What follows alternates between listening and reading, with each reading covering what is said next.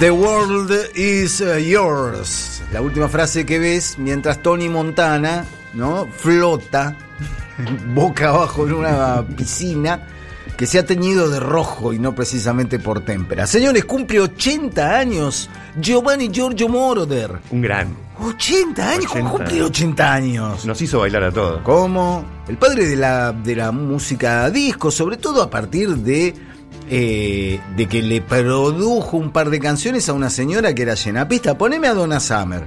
Poneme eh, I Feel Love de, Donna Summer como para tomarle dimensión a lo que significó Giorgio Moroder en la música pistera, bailable de los años 70. Es el padre de la disco porque hizo cosas como esto.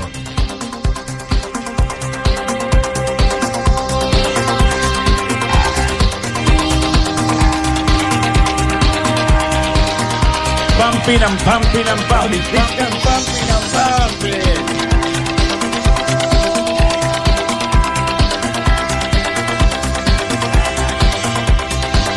cuando hablamos de los grandes padres de la música techno, obviamente vamos a hablar de Kraftwerk.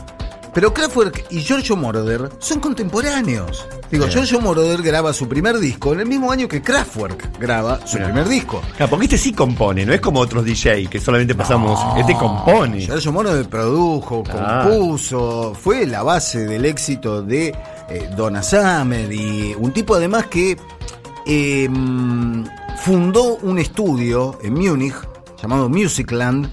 Eh, un estudio puesto con todo lo que había que poner, porque era un cabeza, un tecnohead del Sí. señor Giorgio Moroder, y por los Musicland pasaron todo, pasaron los Stones, pasó Queen, pasó Led Zeppelin, Electric Light Orchestra, eh, Elton John, digo, fue un estudio de muy, muy renombrado y muy buscado por los músicos, porque detrás estaba un cerebro del sonido como Giorgio Moroder. No era como los Kraftwerk en el sentido de que Kraftwerk, eh, ¿qué es lo que diferencia a Kraftwerk de cualquier otra banda? Que eh, diseñaban su propio instrumento, ¿no? Ah. Kraftwerk tocó e hizo la música que hizo con una clase de aparataje que pones a Giorgio Moroder o a Rick Wakeman o a cualquier experto en sintetizadores y toda clase de instrumentos y no sabe dónde está la tecla de encendido. Claro. Porque eran máquinas diseñadas por los Kraftwerk. Los Kraftwerk tuvieron un acercamiento científico a la música y Giorgio Moroder tuvo un acercamiento orgánico a la misma música. A una música, eh, si querés, fría, sintetiza- sintetizada, tecnológica, con una cosa muy robótica,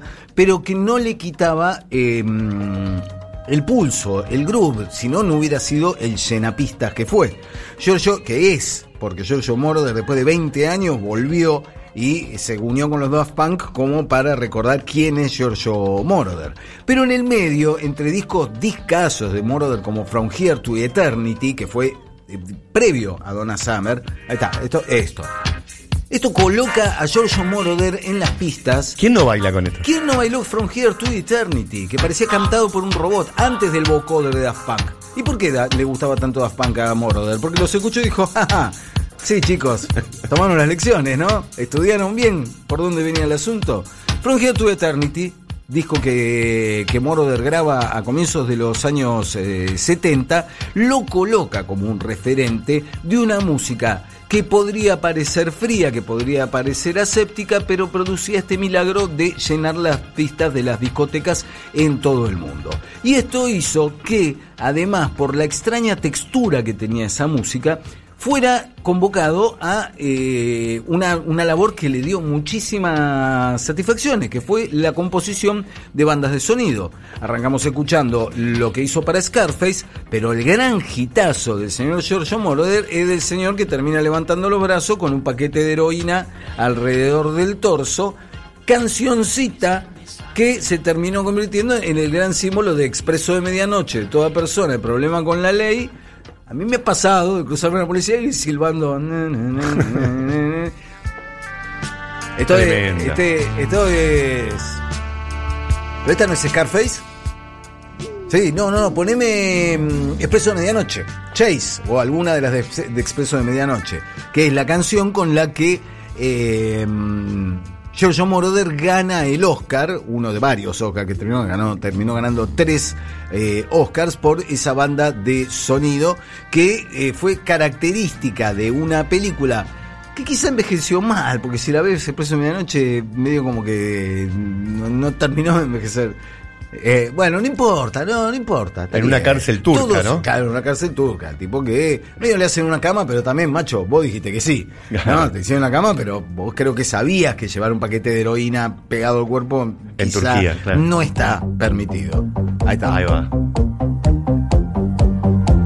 Impresionante, ¿no? Porque es sencilla y.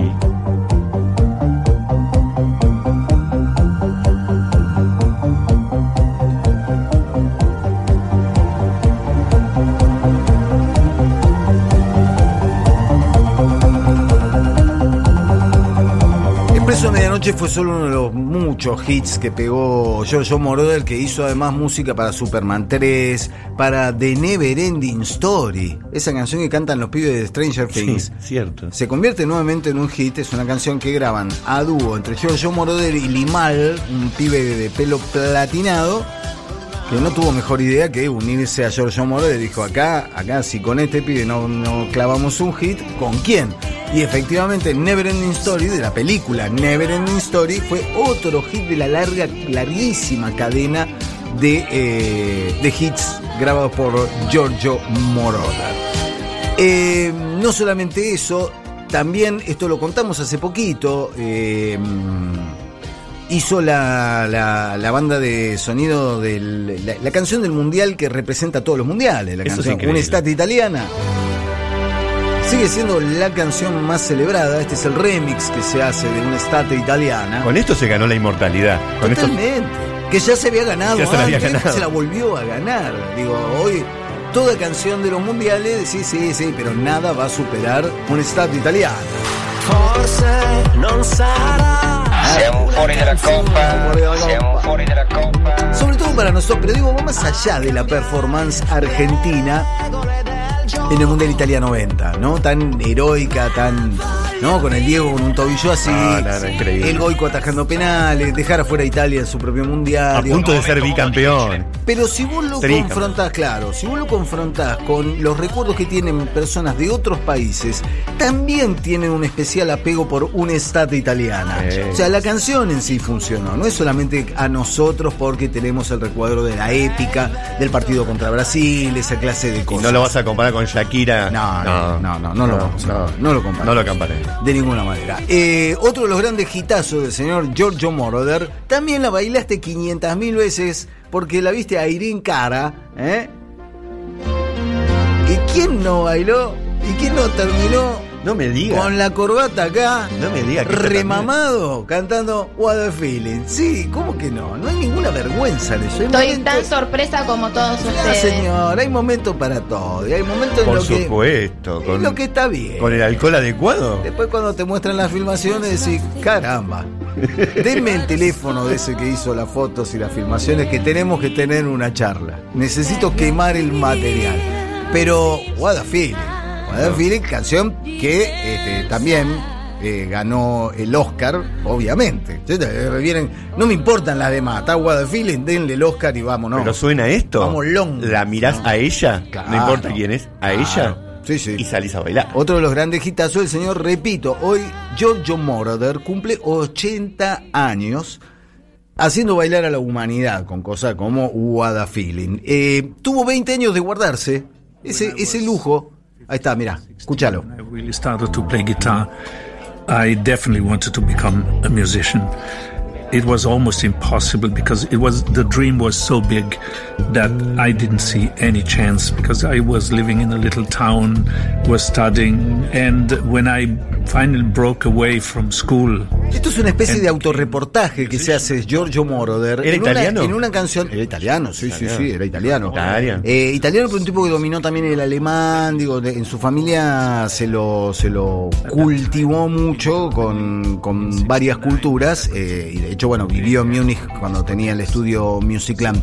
Pero esto es una cosa que hace, una especie de autorreportaje y una especie de homenaje que le hace Daft Punk en Random Access Memories eh, donde graban una canción diciendo, que se llama Giorgio by Moroder, y en la cual el tipo cuenta su historia y por qué hace lo que hace, y, este, y, se, y se presenta ante un público que en realidad ya lo conoce. Digo, volvió después de 20 años precisamente porque Daft Punk los escuchó, dijo, estos muchachos son de los míos, estos muchachos supieron tomar las lecciones de lo que hacía yo en los años 70, y también como una manera de decir, acá estoy yo. ¿No? Acá estoy yo. eh, Lo están pasando en todas las discotecas, mi papá tema. de todos Claro, ustedes. claro. ¿eh? Y me permito venir a recordarles a todos de dónde vienen ciertas eh, cosas. Jojo Moroder ahora a los 80 años viene sacando discos sobre todo de remixes. Hizo un disco hace muy poco, Deja Vu, hace un año y medio, una cosa así, que puro Giorgio Moroder, un poquito actualizado, pero tampoco que vas a esperar que se ponga a hacer trash metal. No, Giorgio Moroder. ¿Querés? Claro. dame Giorgio Moroder. Así que desde aquí, desde siempre soy, él cada tanto nos escucha, no entiende un corno porque habla italiano y habla este alemán y habla inglés, pero no habla castellano, entonces este, nos escucha a veces, pero lo saca enseguida porque dice no entiendo nada de lo que está diciendo esta gente. Pero si estás ahí, Giorgio, desde aquí te queremos desear un gran cumpleaños. Vaya a ver, vaya a saber, ¿no? Qué, qué- gran paradoja que en su cumpleaños número 80 no pueda llenar la pista este tipo Pero que se gracias. experto y al cual, por supuesto, le damos las gracias. Escuchen, escuchen, escuchen.